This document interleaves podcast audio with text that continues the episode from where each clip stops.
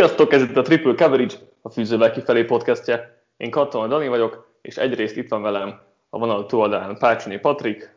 Sziasztok! Másrészt egyenesen Olaszországból Ráti Józsi. Sziasztok! Úgy döntöttünk, hogy egy ilyen hírcsokros podcastet indítunk, vagy, vagy most csinálunk egy ilyen pilot epizódot, aztán meglátjuk, hogy azt hetente tudjuk-e tartani, vagy, vagy két hetente, vagy, vagy adhok jelleggel de most itt a, a, a nyára gondoltuk, hogy azért legyen valami hanganyag, beszélgessünk itt a hírekről, amik, amik történtek egy, egy-egy hét alatt. Nyilván a, a, a Julio trade lesz most a, a legfontosabb témánk, de van még egy pár dolog, amiről um, érdekes lehet beszélgetni, úgyhogy, úgyhogy ezért gondoltuk, hogy kicsit összeülünk és dumálunk ezekről. Úgyhogy hát szerintem kezdjük is a Julio cserével. Ugye a Falcons alatta aztán elkapott egy második körért, illetve negyedik körért, és visszaadtak egy hatodik kört, ezek a hátsóbbak már 2023-ban, de hát ugye leginkább a, a cap számától kellett megszabadulniuk, meg hát, a, meg hát Julio is cserét kért, úgyhogy Falkoznak olyan sok választása nem volt. Patrik, az ő oldalukról így, így mit gondolsz a cseréről? Hú, hát összességében így, hogy megtörtént egyáltalán az a csere, csak gondoltam, hogy beszéljünk mm. pár szót, mert ö, furcsa, de hogy így nem éreztem azt az eufóriát, hogy ú, mekkora a trade történt, pedig hát egy viszonylag top játékos cserélt gazdát, és hát egy olyan csapathoz is ment, aki így talán, de erről majd később beszélünk, így ö, Super Bowl contender, vagy hát legalább főcsoport döntő contender lehet ezzel a dologgal, és így mégsem éreztem azt az NFL társadalmon, hogy így meghökkent volna, vagy így eluralkodott volna ez a hogy egy ilyen nagy dolog történt most ezzel. Ahogy te is mondtad, igazából minden afelé mutatott, hogy ennek a trade-nek meg kell történnie. Igazából ez volt az egyik legvalószínűbb forgatókönyv is, úgyhogy hát mondhatjuk, hogy bejött a papírforma, de mégis azt gondolom, hogy egy kicsit ilyen meghökkentőbb dolognak kellett volna ennek lennie. A Falcons oldaláról egyébként nagyon vegyes érzéseim vannak, mert nyilván kicsit sarokba voltak szorítva itt a cap helyzet miatt is, meg Julio is el akart menni, ö, építenék már a jövő csapatát, és hát azért valljuk be, Julio még hogyha a top szintet is képvisel, azért ilyen egy-két-három évnél többet nem nagyon lehet vele számolni. Ugyanakkor kicsit fura nekem, hogy például, hogyha ezt ennyire biztosra tudták, már pedig valószínűleg tudták, akkor Kyle Pitts helyett egy Jamar Chase húzás például szerintem több értelmet nyerhetett volna, illetve most építeni akarnak szerintem egy viszonylag még stabilabb lábakon álló offenz vezette csapatot, ugye Arthur Smith segítségével, és Julio nem jött volna rosszul ehhez a csapathoz, még hogyha tudjuk is itt a, a logikus okokat, úgyhogy én azért csalódott lennék a Falcons szurkolók helyében, még akkor is, hogyha egy elég reasonable dolog volt ez. Összességében abszolút egyetértek. Az, hogy a Julio Jones a Titans-be ment, ez, ez gyakorlatilag a legunalmasabb forgatókönyv volt az összes közül. Volt egy csapat, amelyiknek nagyon kellett egy elkapó, volt egy csapat, amelyik el akarta cserélni, vagy ha nem is akarta, de kénytelen volt elcserélni az egyik elkapóját, és így milyen kellemeset a hasznossal így összehozták. Ez szerintem, hogyha mondjuk a Chiefs-be ment volna, vagy a Seahawks-ba, vagy nem tudom én, akár a Rams-be, vagy a Chargers-be, sokkal nagyobb nem is tudom, eufóriát okozhatott volna. Ez így egy, egy ilyen oké, okay, rendben van dolog, de annyira nem tényleg egy, egy ilyen elég unalmas forgatókönyv valósult meg. Az már más kérdés, hogy ezzel a Falcons mennyire járt jól, vagy hogy járhatott-e volna jobban. Tehát nyilván a legjobb ajánlatot fogadták el, de egyetértek azzal, hogy, hogy akkor én, én se Pitts irányba indultam volna el a drafton, vagy már megpróbáltam volna Juliót jóval korábban elcserélni. Tudom, hogy a, a cap miatt ez, ez egy bonyolult dolog volt, de hát hozzá lehetett volna nyúlni mondjuk Grady Jarrett szerződéséhez, és akkor megpróbálni tényleg egy, legalább egy első kört kiharcolni valahogy, mert mégiscsak a franchise arca távozott, és ehhez képest egy második körös pikkért, ami hát Falcon szurkolóként eléggé, hát nem is tudom, egy csalódást jelent, annak ellenére, hogy amúgy tényleg van ebben ráció, mert akivel, ahogy te is mondtad, Patrik, csak két-három évig tud számolni, azért senki is fog első kört adni, legyen bármekkora legenda is, vagy volt bármekkora legenda is. Úgyhogy a Falcons részére ez mindenképpen csalódás, de szerintem nem, nem kezelték annyira jól ezt a helyzetet, valahogy meg kellett, el kellett volna Jones boltolni még a draft előtt, és szerintem akkor lehetett volna valahogy egy ilyen elsőkörös pick környéki cetlit szerezni, akár jövő évi, akár nem tudom én két év múlva, azzal is bentebb lettek volna, legalábbis szerintem. Így ez ilyen, hát kötelező lépés volt, mert nem tudtak más csinálni.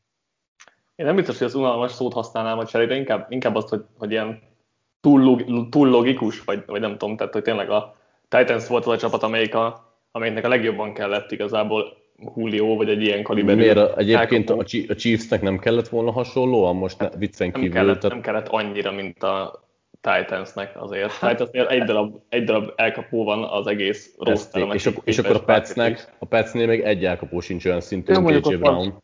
Jó, ott van két Titan, meg hát jó, a Petsnek is kellett valóban, de szerintem a Titans volt az a csapat, amelyiknek a leg... Én úgy gondolom, hogy Titansnek a legjobban, mert ott, ott a...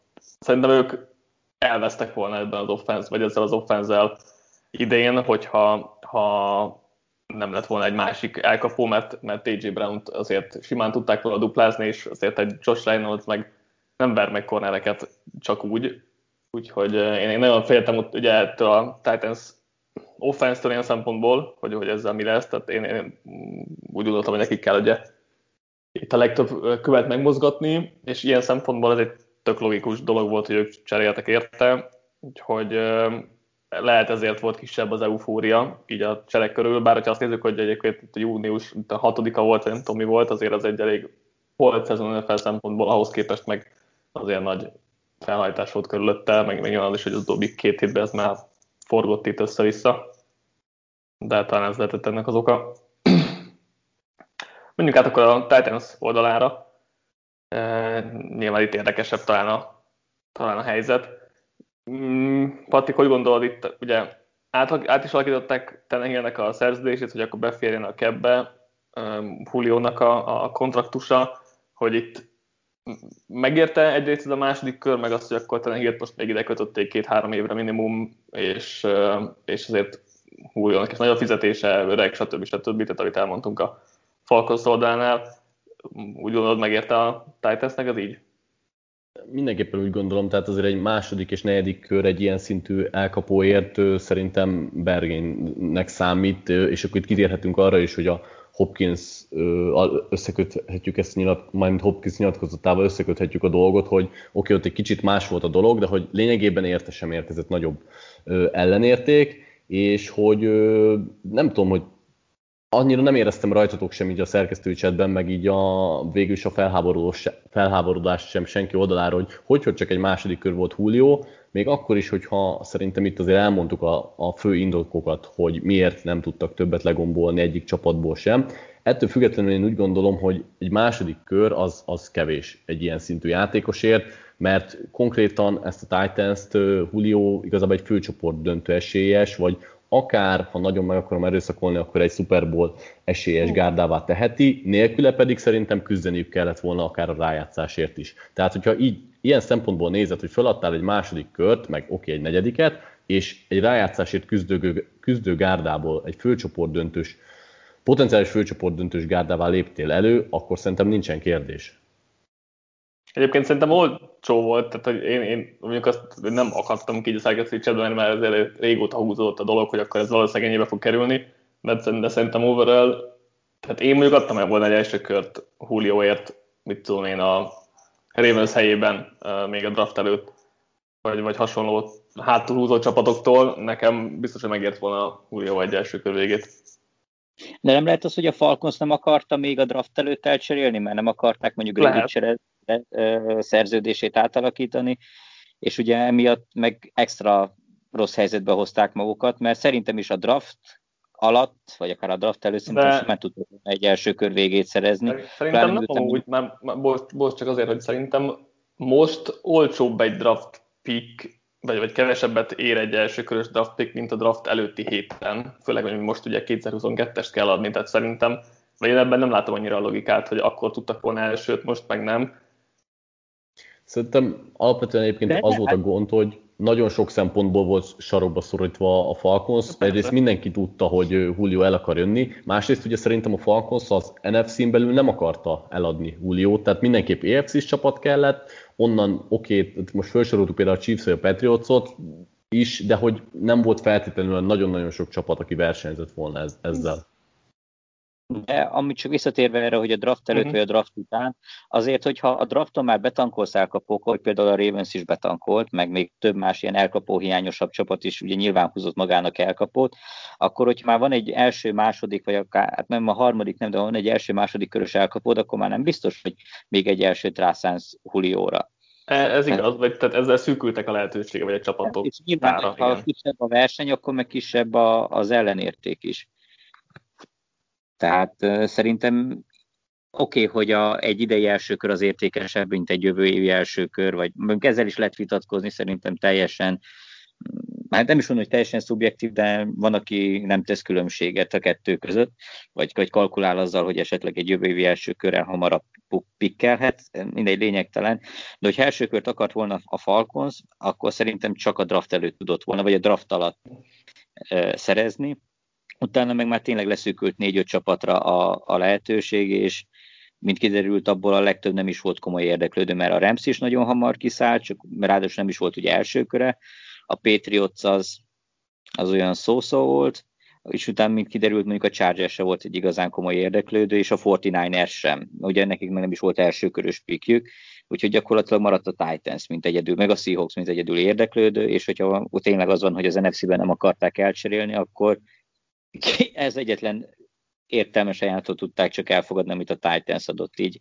Így gyakorlatilag még így is mondhatjuk, hogy jól jártak, mert hogyha a Titans nagyon keménykedik, akkor még nem tudom, én negyedik kör helyett adhatott volna még egy ötödiket csak, vagy egy hatodikat. Szóval szerintem nem jól kezelték ezt a helyzetet. Ugye itt az érték kapcsán DeAndre Hopkins is megszólalt, mint akit szintén második körért cseréltek el, azt, azt talán egy érdekes, érdekes dolog, ha már így ilyen hírcsokokról beszélünk, ugye az ő azt mondta, hogy, hogy az, hogy nem adtak értünk elsőkörös pikket, azt jelenti, hogy egy elsőkörös játékos jobb nálunk, megnézném, hogy melyik elsőkörös lenne képes arra, amire Julio vagy én. Rövid távon nyilván igaza van. Hát azért tavaly Justin Jefferson odapirított egy olyan elsőkörös évet, ami nem volt rossz. Hát azért ő is inkább anomália, vagy legalább az utóbbi évek elsőkörös elkapóit nézve azért ő a, ő a ritka kivétel. Meg Persze. azért tudjuk hozzá, hogy Hopkins azért sokkal jobban fel lehet háborodva, mert Hopkins már tavaly, ő tavaly cserélték el, igaz? Uh-huh. Akkor ő akkor 28 éves volt, ha jól, ha jól emlékszem, vagy, vagy 29, nem tudom, valahogy így. De lényeg az, hogy három-négy évvel fiatalabb volt Juliónál, ami ugye nyilván sokat számít, tehát benne még biztos, hogy lesz mondjuk 5-6 nagyon jó év, vagy legalábbis nagyon valószínű, hogy ha csak nem történik valami tragédia, akkor, akkor ő benne még nagyon sokáig megtalálhatja bármelyik csapat a kezdő elkapóját, és ehhez képest tényleg egy, egy második körért adták el, mikor ő nálam simán megért volna két első kört is.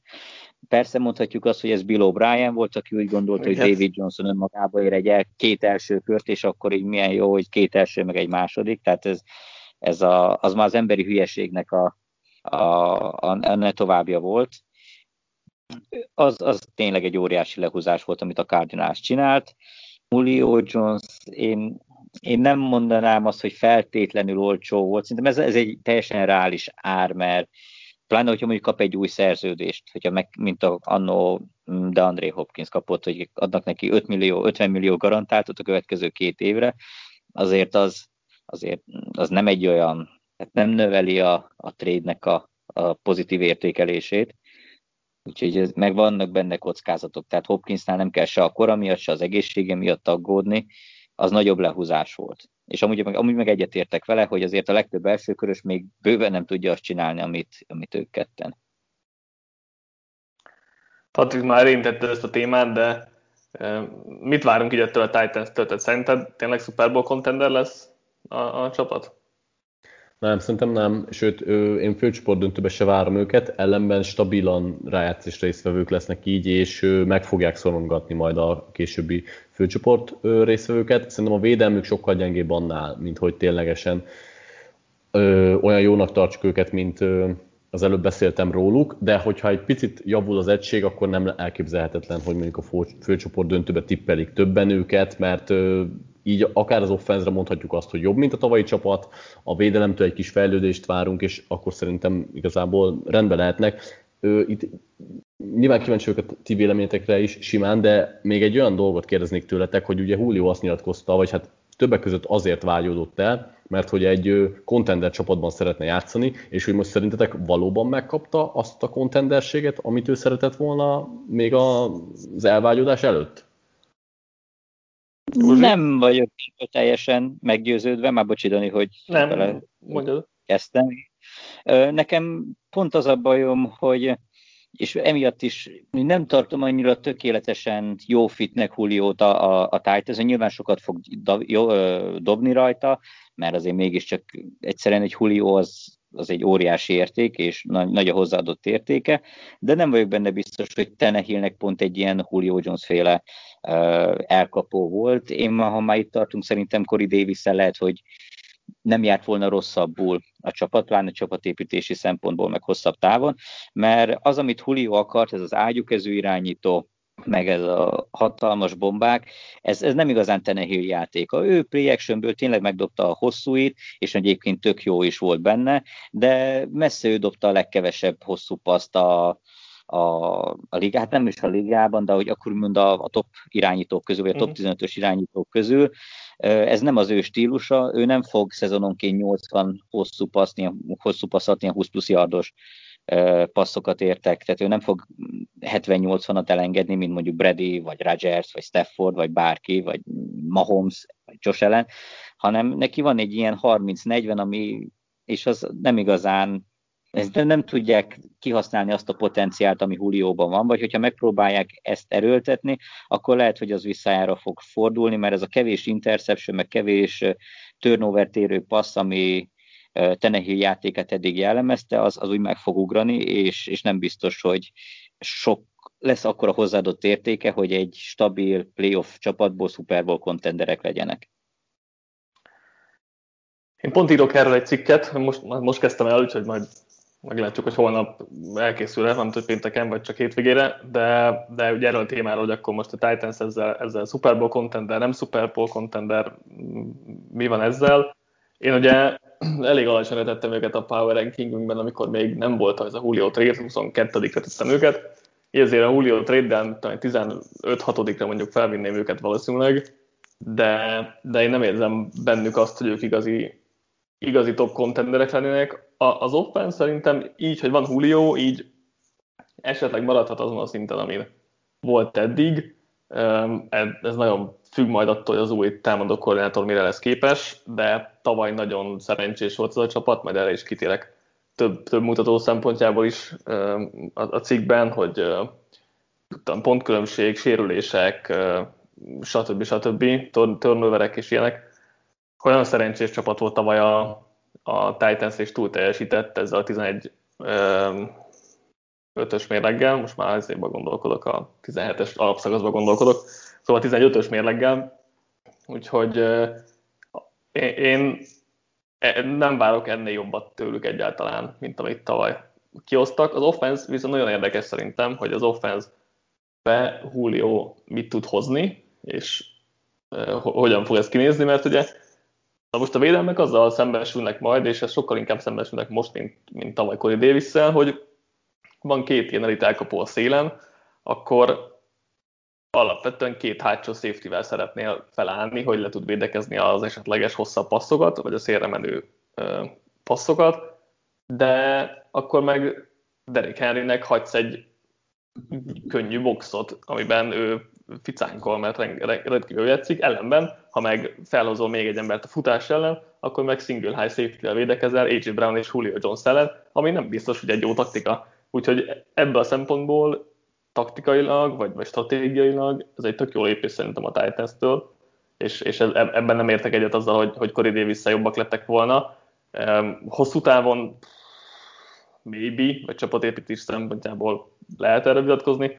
Mármint ezt kimondja, hogy jobbak lettek hát volna. Jó, Józsi mondta, hogy Corey davis Azt mondtam, hogy, hogy, hogy rövid távon Julio szerintem nyilván sokat dobott volna, a, vagy sokat dob a titans de én egy-két évnél többet, amikor tényleg top szintet képes hozni, azt, azt nem látok benne, és ő inkább már lefelé lefelé ível a karrierje, míg Corey Davisnek pedig pont, hogy felfelé kezdett ívelni, és árban nagyjából most pont ugyanott vannak.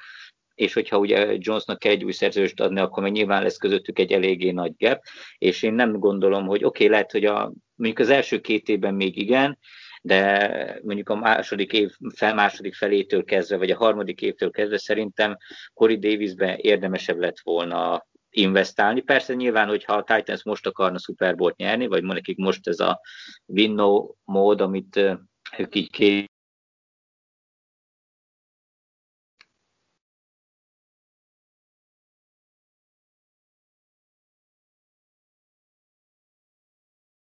Úgy elvesztettük? Igen, eltűnt.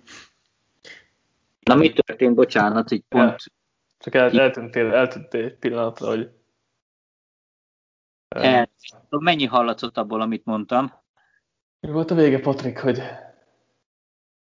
Hát igazából csak az eleje hallatszódott, hogy, hogy, rövid, hogy rövid távon lehet, hogy oké, okay, Júlióval, de hogy már lefelé áldozóban van a karrierje, valami ilyesmit akartál szerintem mondani. Igen, igen, igen, ezt akartam mondani, hogy lehet, hogy még az első két évben akkor nyilván Julio egy óriási, vagy egy nagyobb boost jelentene, mint, mint Corey Davis, de hogyha hosszabb távot nézünk, akkor, akkor lehet, hogy én inkább belé investáltam volna. Mm. Nyilván ez, ez akkor érdekes, hogyha a Titans ilyen hosszabb távban gondolkozik, hogyha mindenképpen most szeretnének, vagy úgy érzik, hogy most juthatnak el a, a Super Bowl környékére, akkor, akkor ez egy teljesen legit dolog, de én tudtam volna, vagy tudnék Davis mellett is ér, érvelni, hogyha ha ez lenne a kérdés.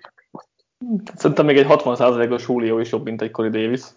Úgyhogy én még Corey Davis nem fektettem volna, de most ez most mindegy is, vagy ez most már e, talán nem olyan érdekes kérdés. Van még, van még hozzáfűzni való itt a Julio téthez, vagy ugorjunk? Ugorhatunk. Oké, okay, akkor oltás téma, mint mindenki által felkapott topik. Ugye jelenleg azok a szabályok az NFL-ben, hogyha nincsen nyomós indokod első és második szintű személyzetként, tehát edzők, meg, meg stb. Most hirtelen nem tudom pontosan kik tartoznak ebbe, de majd de mindegy ebből a szempontból, de akkor csak úgy, úgy, úgy mehetsz be a korlátozott részekre, hogyha be vagy oltva, tehát nem dolgozhat közvetlenül a játékosokkal, nem mehetsz be az edzőterembe, stb. stb. Úgyhogy náluk kvázi kötelező ilyen szempontból.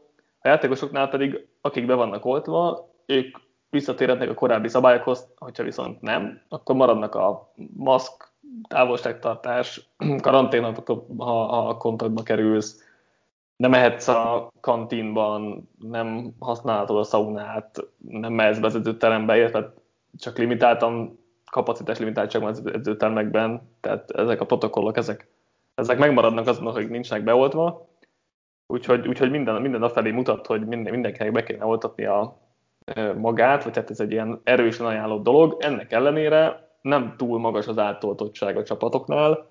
Az edzőistában azért egyre inkább, mert ott, ott tényleg szinte lehetetlenítik a, a, a munkát, hogyha nincsenek, hogyha nincsen nyomós orvosi vagy, vagy vallási oka egyébként, ami szintén érdekes. Több csapatnál már, több, már, már minden ilyen dolgozó be van oltva. A játékosoknál viszont elég rossz az arány, ott hát szerintem maximum fele-fele lehet így, így liga szinten. A Washingtonnál olvastam pont ezt, hogy közelednek az 50%-hoz. Sean Payton mondta, hogy szeretnék majd elérni a 85%-ot, de ott még szerintem közel sincsenek ehhez úgyhogy szerintem 50-60 körül lehet a, a, a beoltottság, és, és hát vannak ilyen érdekes nyilatkozatok, amik, amik miatt hoztam ezt a témát egy kicsit, hogy, hogy, hogy beszéljünk ról, róluk. Itt most a legújabb, ugye Montez Svet, Washington pass mondta, hogy hogy több infót vár itt az oltásra kapcsolatban, azért nem oltatja be magát, és ami, ami vicces volt olyan szempontból, hogy, hogy azt mondja, hogy mivel még nem kaptál a Covid-ot, ezért nincs értelme azt kezelnie, és majd, hogyha elkapja, majd akkor utána talán beoltatja magát, ami e, és ez vicces logikát szült. Mi, mi a véleményetek, véleményetek egyrészt, egyrészt arról, hogy, hogy ezek a szabályok ezek jók-e, másrészt, hogy a játékosok nem akarják annyira beoltatni magukat, vagy hát eléggé megosztottak ebben a témában. Patrik, kezdjünk vele talán.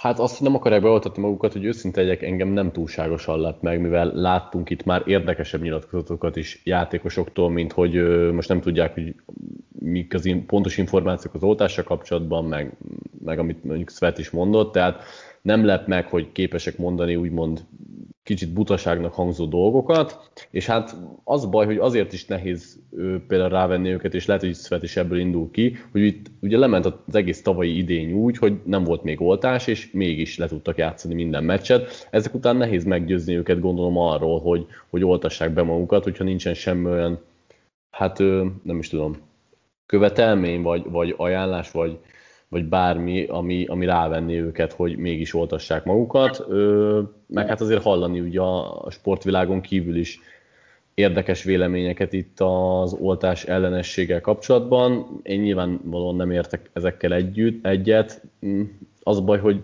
itt igazából amíg a liga nem hoz konkrét olyan szabályokat, addig, addig szerintem nem várható kimondott előrelépés ez ügyben. Igen, ez egy nagyon-nagyon bonyolult kérdés, ez így, ö, ö, ugyanis az még egy ilyen tök legitér is lenne, nem értek vele egyet, de amúgy azt el lehet fogadni, hogy nem tudjuk az oltások hosszú távú következményét, és emiatt akkor van, aki ki akar várni, tehát ez, ez valamilyen szinten érthető dolog. Ö, az más kérdés, hogy ez, ez a társadalomra nézve mennyire jó, vagy, vagy mennyire rossz mert eh, hogyha miattad lesz a félcsapat covidos, mert hogy te nem oltottad be magadat, viszont te elkaptad és bevitted és átadtad, akkor nagyon-nagyon rossz helyzetet tudsz hozni egy egész szervezetet, rengeteg embernek a munkáját tehetett tönkre, és eh, ez így egy nagyon ilyen visszás dolog, hogy akkor most mi legyen, meg mi nem. Ugye kötelező volt, de kötelező nem kötelezhetik a, a játékosokat, sem az edzőket, se semmi, és hogyha nem vagyok teljesen tisztában a jogrendszerre, de úgy tudom, hogy nem is lehet őket büntetni, legalábbis Magyarországon úgy van, hogy a munkáltató nem büntetheti azt, aki ö, nem oltatta be magát, legfeljebb jutalmazhatja akkor, hogyha megtette, ami megint egy ilyen érdekes dolog, de mondjuk ösztönözni ezt lehet a, ezt az egészet, de ha jól tudom, kirúgni se lehet amiatt. És ez egy ilyen tök furcsa dolog, hogy, hogy, hogy nem oltatom be magam, de dolgozni nem mehetek be, de ki se rúghatnak, de mindegy, ez egy nagyon furcsa dolog, és az NFL-ben is ez a probléma, hogy most akkor mi lehet, ma amikor a, a, a Billsnél ugye kijelentették, hogy az, aki nem oltatja be magát, az ki lesz rúgva, tehát nyilván mondjuk a rostervégi játékosokra utaltak, utána később... Csak a, pontos, csak a pontos kedvéért ezt így nem jelentették ki, csak azt mondta a general manager, hogy, hogy megfontolja ezt. De Jó, ak- akkor ez egy ilyen erős tanács volt, mert nyilván akkor nem lehet, de hogy ezt nem lehet így kimondani, hogy ezt nyilván utána finomították is, hogy persze, persze, persze. Tehát ez egy ilyen baromi nehéz dolog, és amúgy az, meg az pedig egyértelmű, hogy aki beoltatja magát, az, vagy minél nagyobb az átoltottság a csapaton, az óriási versenyelőnyt jelent, úgyhogy egyébként amúgy van motiváció, tehát lehetne ezt így, de, de nem tudom. Tehát elengedni biztos, hogy nem lehet, hisz ez egy milliárdos üzlet, és mindenki szeretné, hogy ez így normálisan végigmenjen, ne kelljen megint 6000 meccset átszervezni, ne legyenek újabb ilyen Broncos, nem is tudom, szénz találkozók, ahol egy elkapónak kell irányítani. Szóval ez amúgy egy ilyen full közös érdek, csak hát az ottani kommunikáció is, meg a minden egyéb az, az nem igazán segíti elé a, az oltási kedvet, szóval ebből szerintem még fogunk látni nagyon érdekes helyzeteket. Én azt furcsálom egyébként, hogy, hogy azért ugye ott vannak az ösztönzők a játékosok mellett, hogy nem kell maszkot viselned, nem kell távolságot tanítol, együtt ehetsz a többiekkel, stb. stb. hogy ennek ellenére sokan, sokan nem akarják beoltatni magukat, pedig azért szerintem az így napi szinten, ja meg napi szintű tesztelés továbbra is, tehát azért az elég hát macerás, meg igen, kellemetlen, tehát azért az, azért, azért érdekes nekem, hogy, hogy ennek ellenére sem olyan magas az átoltottság, meg látjuk, hogy ez most majd hogyan változik itt a szezon közelettével, meg majd, hogyha most tényleg mindegy, mindannyian megérkeznek a edzőtáborba, és akkor minden nap minden nap teszteljük, stb. stb. És azért, hogyha egyébként meg edzőtáborba kezdik el a, a beoltási folyamatot a játékosok, akkor az mit tudom én másfél hónap, amíg be lesznek oltva, mármint hogy hivatalosan Igen. El, elismerik azt, hogy be vannak oltva. Úgyhogy ez e, ilyen szempontból érdekes, hogy, hogy ez, ez, ez bőven belehúzódik majd a szezonban, nagy, nagy valószínűséggel több játékosnál is. Igen, bár nekik van, úgy, ha ez a Johnson Johnson, vagy Jensen Jensen, nem hát. tudom milyen vakcina, ami ugye egy ö, adag is már állítólag védettséget okoz, úgyhogy, vagy védettséget eredményez, úgyhogy valamilyen szinten biztos ki fogják ezt találni, de, ez, de ehhez az kellene, hogy a játékosok beoltassák magukat, az meg, ahogy Patrik is mondta, hogy hát aki lapos földhívő, meg nem tudom mi, az, azt úgy, meg elhiszi azt, hogy Bill Gates, nem tudom én, csippet ültet bele a vakcinán keresztül, azt, azt konkrétan a közös evés, az, az nem biztos, hogy meg fogja győzni, szóval ez egy, ez egy nagyon faramuci helyzet. Ugorjunk a következő témánkra, ami a, az NFL Németországban topik, ami most, most egyre nagyobb felhajtást kap, hiszen hivatalosan is kiadta az NFL a, a közleményét, hogy akkor elkezdi ezt a folyamatot, hogy Németországba NFL meccset hozzon, és akkor várja a, a hát kvázi várja a pályázatokat, most ezt nyilván nem így konkrétan, de, de elkezdik akkor felkutatni, melyik, melyik várossal, melyik stadionnal tudnának a legjobban együttműködni. Egyrészt ti is annyi örült, örültök ennek, mint itt a legtöbb magyar szurkoló, hogy még közelebb lesz NFL meccs. Másrészt mennyire gondoljátok ezt az egészet jó ötletnek, hogy, hogy Németországból terjeszkedjen az NFL? Patrik lehet, hogy furcsa ezt, amit mondok, de engem igazából ez, ez a hír sem villanyozott fel különösebben. Tehát most mennyivel lesz közelebb? Tehát Londonba repülővel eljutni kettő óra, most akárhol lesz igazából Németországban a meccs, valószínűleg nem lehet oda jutni korábban, annyi, hogy nem kell repülőre ülni, hanem ki lehet menni kocsival, viszont utazási időben ez több, mint hogyha Londonba kirepülnél, úgyhogy nem érzem, hogy sokkal jobb lehetőségeink lennének ö, meccset nézni innen Magyarországról. Persze nyilván, aki nem mer repülőre ülni, az örül ennek. Úgyhogy ilyen szempontból engem nem ragadott el ez a hír. Olyan szempontból persze örülök, hogy, hogy még több meccs Európába, és akkor, akkor terjeszkedik a liga, bár megmondom őszintén, hogy én soha nem éreztem a csapatokon azt, hogy meg a játékosokon, hogy olyan hű, de nagyon szeretnének ők kimozdulni Amerikából, azért nyilván nekik is megterhelő az utazás, meg nem, ér, nem ugyanaz, hiába próbálják egyszerűen, és valamennyire át is jön a hangulat, valahogy mégsem az amerikai életérzés szerintem a játékosoknak és egyébként a szurkolóknak sem. Ö, olyan szempontból most ne ítélje ezt senki, hogy persze tudom, hogy tök jó hangulatot lehet csinálni, meg, meg mennyire jól érzik magukat a szurkolók, de az NFL az mégiscsak egy amerikai dolog, és a valódi élményt azt szerintem azt kapja meg, aki Amerikában jut el egy NFL meccsre. Ezt nyilván nem teheti meg mindenki, és az menjen ki itt Londonban, vagy hogyha lesz Németországban meccs. Ettől függetlenül én nem vagyok annyira nagy híve, és szerintem mivel a játékosok és a csapatok sincsenek ezért annyira oda, ezért nem annyira jó a meccs hangulata, mint lehetne, hogyha otthon játszanák az összes mérkőzést. Úgyhogy én egy ilyen vegyes dolognak tartom ezt az egészet, és nyilván egyébként, hogyha lenne Münchenbe vagy Berlinbe jegy, akkor lehet, hogy meggondolnám, meg megnézném a jegyeket, de nem villanyoz fel annyira a dolog szerintem, mint a többséget. Patrika, jók lesznek ezek a nyári hírcsokott podcastek, hogy majd semmire, semmire se tudsz lelkesen. Ja, nem tudok, hogy lelkesen így, így nincsenek meccsek. Nem, most így őszinte egyek, hogy ezek most pont tényleg olyan dolgok. A következő témánknál mondjuk én leszek az ellenpólus, miért tudok. Én, én, én azt egy pozitív dolognak tartom, de most ennél maradva ez engem annyira nem villanyoz fel. Hát én nem tudok egyet érteni. Még hogyha arról lenne szó, hogy akkor egy londoni meccset megtartanának Németországban, akkor azt mondanám, hogy persze, akkor igazából tök mindegy, hogy most Londonban vagy Berlinben van a meccs, vagy Münchenben, vagy bárhol. De így, hogy plusz egy meccs, hogyha jól értettem, lenne Európában, az szerintem egy tök jó dolog, mert nagyobb az esélye arra egyrészt, hogy egy olyan csapat látogat el Európában, mit esetleg te is kedvelsz, Hát jó, hát, nekünk nehéz esély, mert szar, szar csapatnak szurkolunk, és azokat ide küldik, de, de, de a jó csapat szurkolók nem fognak ide jönni. Jön, jön, a Chiefs, jönni a Chiefs Mahomes, akkor egyből állsz majd sorba egyért. De nem, de nem fognak ide jönni, hát tudod, kit küldenek ide, majd a Lions-t meg az izét. De kötelező lesz jönni, kötelező lesz jönni.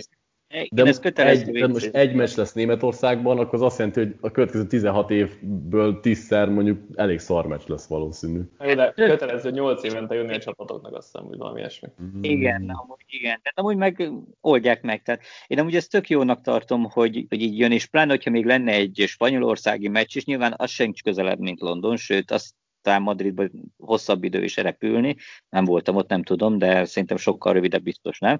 De hogy ott is lenne még egy mérkőzés, és lenne akkor így most mennyi van Angliában? Három, meg akkor Három, egy lenne öt, igen. akkor lenne öt meccs Európában évente, az szerintem egy baromi jó dolog lenne. Tehát egyrészt ugye Európában is népszerűsödne az amerikai futball, ami nyilván az egy tök jó dolog.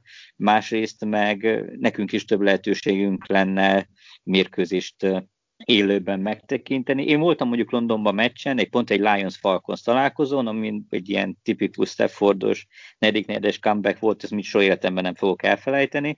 Szóval szerintem tök jó hangulata lehet az egésznek. Nyilván nincs meg ez a stadion előtt mindenki összegyűlik, és akkor megy a sütögetés, stb., ami London belvárosában nyilván nem is annyira, vagy nem is belvárosban, de Londonban azért nem is nem egy ilyen megszokott dolog, de azért igyekeztek szóra, szórakoztatni a szurkolókat. Volt egy csomó játék, meg ott páran összeálltak dobálni, meg mit tudom én azért nem, nem egy olyan rossz, nyilván nem egy amerikai feeling, tehát Amerika baromi messze van, és szerintem annyit nem ér köz feltétlenül az, hogy, hogy 10x órát utazzál, meg fizes, meg mit tudom én mi, mint az, hogy elmenjél Londonba, és akkor vagy Münchenbe, és akkor ott néz meg egy, egy mérkőzést. És szerintem ez, hogyha több a lehetőség, az, az csak jó, mert akkor válogathatsz, és tényleg találhatsz egy legalább egy olyan csapat biztosan, ami, akivel egy picit is szimpatizálsz, és nem gyűlölöd szívből, tehát nem tudom, és akkor elmész, megnézed, mert ez egy, szerintem ez egy tök jó program, és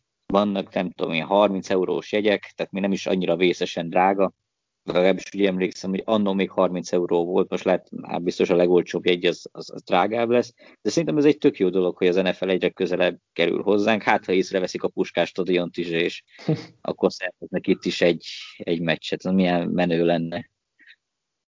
Az, az is egy érdekes dolog, hogy ugye volt, volt először, hogy lehet Oktoberfest idejére szervezni, de akkor meg azért nem biztos, hogy szállást és hasonló dolgokat könnyű lesz találni mondjuk Münchenben. Eh, ami, ami szintén... csak meccsre akar menni, az, az hát valószínűleg igen. nem, nem találni. Igen, mondjuk én ezt adnék egy ilyen programot egyébként, hogy Oktoberfestet egybe kötöm egy kis NFL meccs nézéssel, van két, két jó barátom. Azt mennyire emlékeznénk a meccsből hát, akkor? Jó, hát jó, de van két, van két jó barátom Németországban, és akkor velük is össze tudok futni, úgyhogy ezek így, ez, így, ez így nekem tetszene ez a, ez a csomag egyben. Én mondjuk nem mostnám össze legalábbis, hogyha már az NFL népszerűs, népszerűsítése a cél, akkor legyen egy hétvég, amit teljesen csak az NFL-é, és akkor szervezzenek olyan programokat, amik ezt, ezt így, így megadják ezt a feelinget, és akkor lehessen találkozni a játékot. Tényleg, hogyha ilyen lehetőség lenne, az mekkora egy nagy dolog lenne, hogyha lenne ilyen, mint Amerikában van az edzéseken, hogy kimetsz az edzésekre, nézheted élőben, mit csinálnak, szeretsz autogramot, fényképezkedsz, az egy tök jó, jó dolog lenne. Tehát akkor adjanak egy ilyen teljes hétvégét, és szerintem ez egy óriási buli lenne, meg nyilván az NFL-nek óriási biznisz. És akkor tényleg eljutunk odáig, hogy akkor Európában lehet egy idő után már 8 meccs is lesz, vagy, vagy akkor komolyan megfontolják azt, hogy ide költözünk, de egy franchise, mit tudom én, Londonba például. Szerintem ez nem lenne, én nem tartom ezt egy rossz iránynak. Inkább legyen Európába plusz egy meccs, mint mondjuk Mexikóba vagy Kínába. Már így a, a saját e, megítélésem szerint, de hát nyilván ez, ez, ez, ez egy elfogult dolog. Végül pedig beszélünk a messzámokról, mert most ez is nagy, nagy dili játékosoknál, hogy mindenki átváltja a messzámát, vagy hát nem mindenki, de, de ugye um, elég sokan.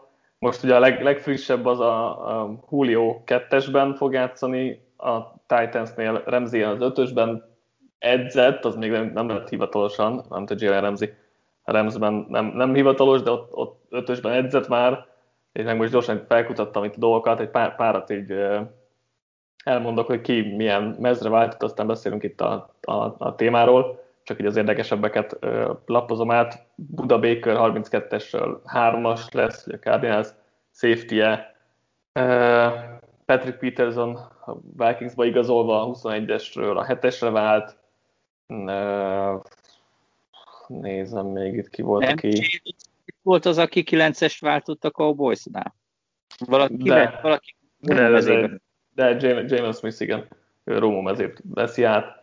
Ugye Kyle Pitts 8-asba kezd, um, lapozgatom itt végig a dolgokat. Sterling Shepard lesz 3-as a Giantsben, uh, Will Fuller szintén 3-as lesz a Dolphinsban, uh, Robert Woods lesz 2-es a Ramsben, szintén 2-es lesz DJ Moore, a a Panthersnél Marcus Brown Joe Flacco ötösét örökli meg a Ravensnél, Patrick Quinn hatos lesz, ugye, ami egyetemen is játszott, Eddie Jackson négyes lesz, ami szintén furcsa, vagy amit eddig nem nagyon szoktak. Akers lesz hármas, Dishon Jackson egyes, úgyhogy Terence-nél megvannak a top, top számok például. Um, úgyhogy, úgyhogy ezek, amik, amik ilyen érdekesebbek talán így elsőre, vagy ami még vicces, hogy Carlos Dunlapnek ugye 43-as volt eddig, amit nem borzasztóan nézett ki egyesselként, és akkor most 8-as lesz, Akello Witherspoon is kettes lesz a 23-as helyett, úgyhogy, úgyhogy ilyen, ilyen messzem váltások vannak.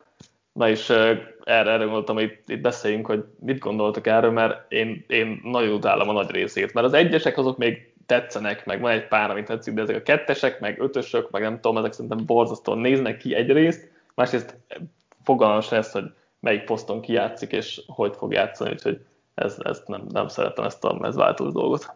Olyan vagy, mint Brady. Ő is ezt panaszolta, hogy mostantól nem fogja tudni eldönteni, hogy ki milyen poszton játszik, és nehezebb lesz a, a védelmek olvasása, hogy jön a nyolcas pass ami, hát ami tényleg baromi szokatlan lesz a, a szemnek. Egyébként én se vagyok ennek az egésznek egy... egy... Ja, mert összeköveri a 140 kilós pass biztos a 78 kilós safety-vel, mert más a száma, gondolom. Hát egyértelmű. Nem tudom. Alapvetően még nem is lenne feltétlenül bajom ezzel, de amikor tényleg egy Jalen Smith Tony Romo mezébe játszik, oké, okay, nem vonultatták vissza, meg stb., de de úgy, úgy azért így, így fura. Nyilván most mondhatnánk azt, hogy akkor meg kilátszik Fekko mezében? Hollywood? Marcus Brown, igen. Na, tehát Hollywood Brown. Az, az, De miért egyébként, miért, miért lenne jobb egyébként, hogy Tony Romo mezébe egy Bast irányító játszana majd két év múlva, akit draftolnak, most csak mondtam valamit, tehát az, az mennyivel jobb örökség?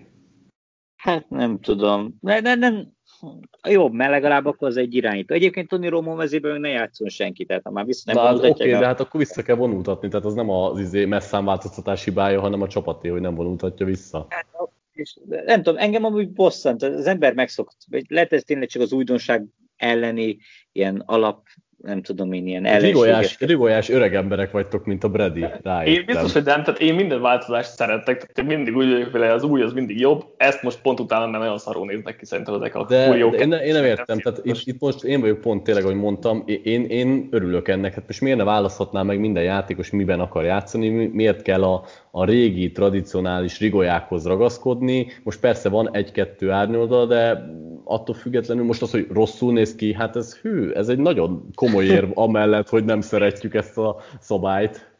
Jó, hát, de, de, de más érv van mellett, nem lehet más érvelni, az szarul néz ki szerintem, másrészt meg nem, hát most ennyi nyilván.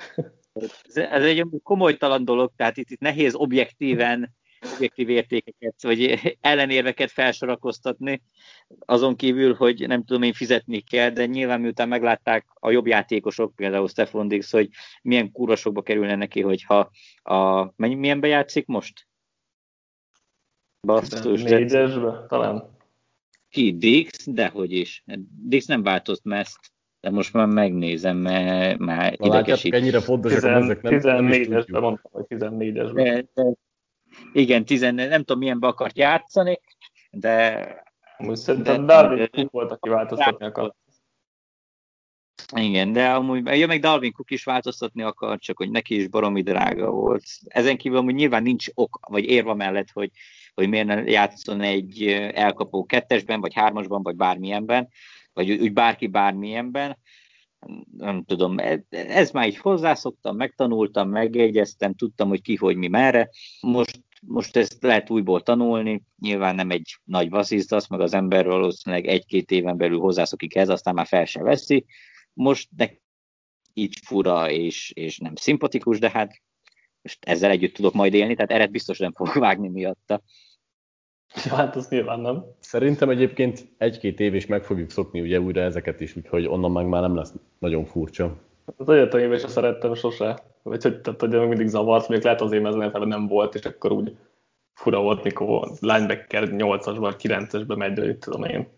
Nekem valahogy sose, sose állt rá a szám erre a, a, ezekre a furcsa szabály, vagy furcsa mezekre, hogy ki mibe játszik, de nyilván azért is van, mert az NFL-hez szokott a szemem jobban, és akkor Félre 20-asban van, akkor 20-asba szoktam meg a Jalen Ramsey-t, és 5-ösbe szerintem hülyén fog kinézni, meg, meg mit tudom én.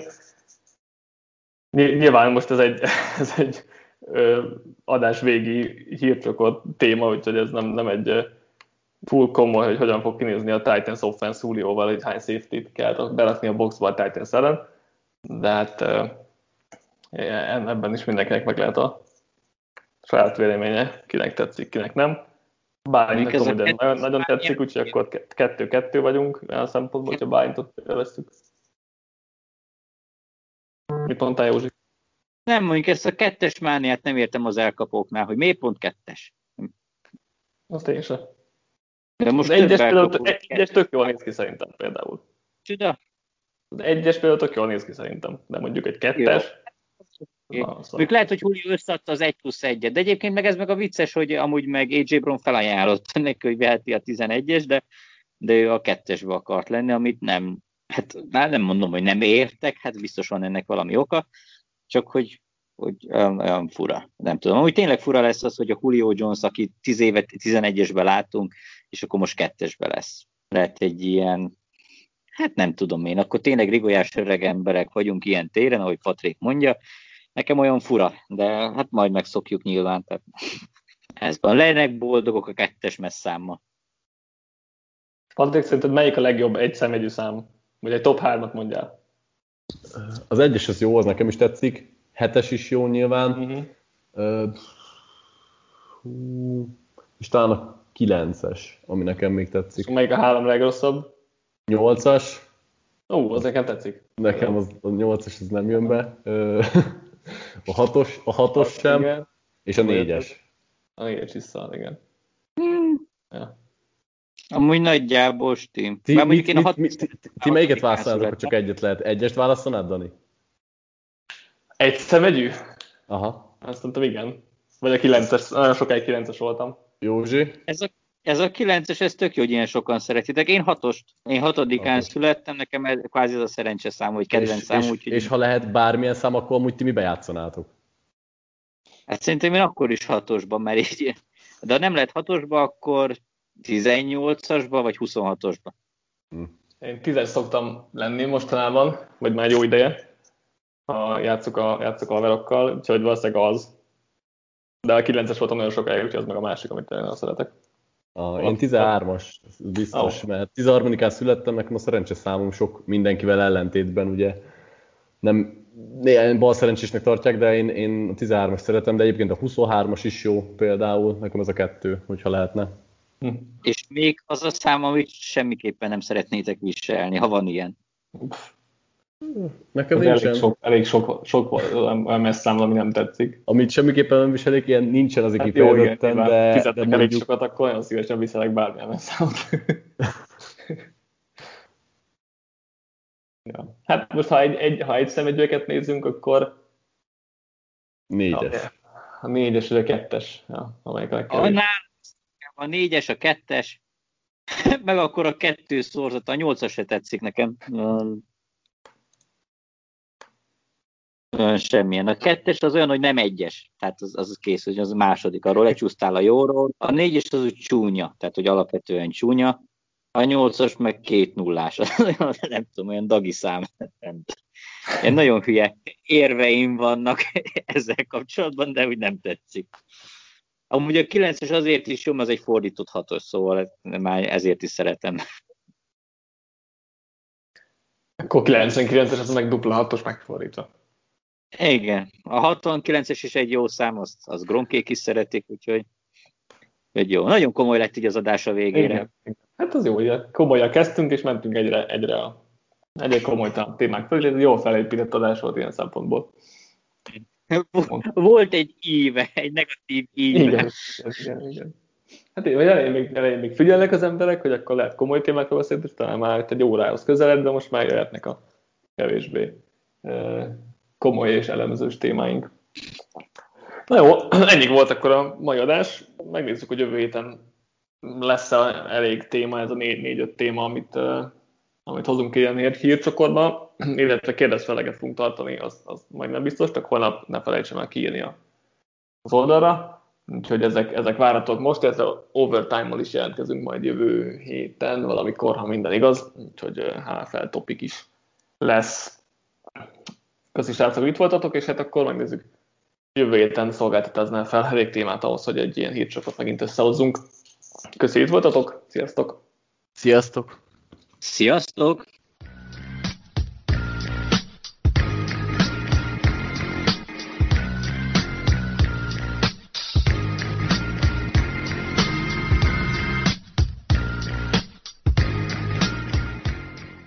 Ha más podcastekre is kíváncsi vagy, hallgassd meg a Béton műsor ajánlóját.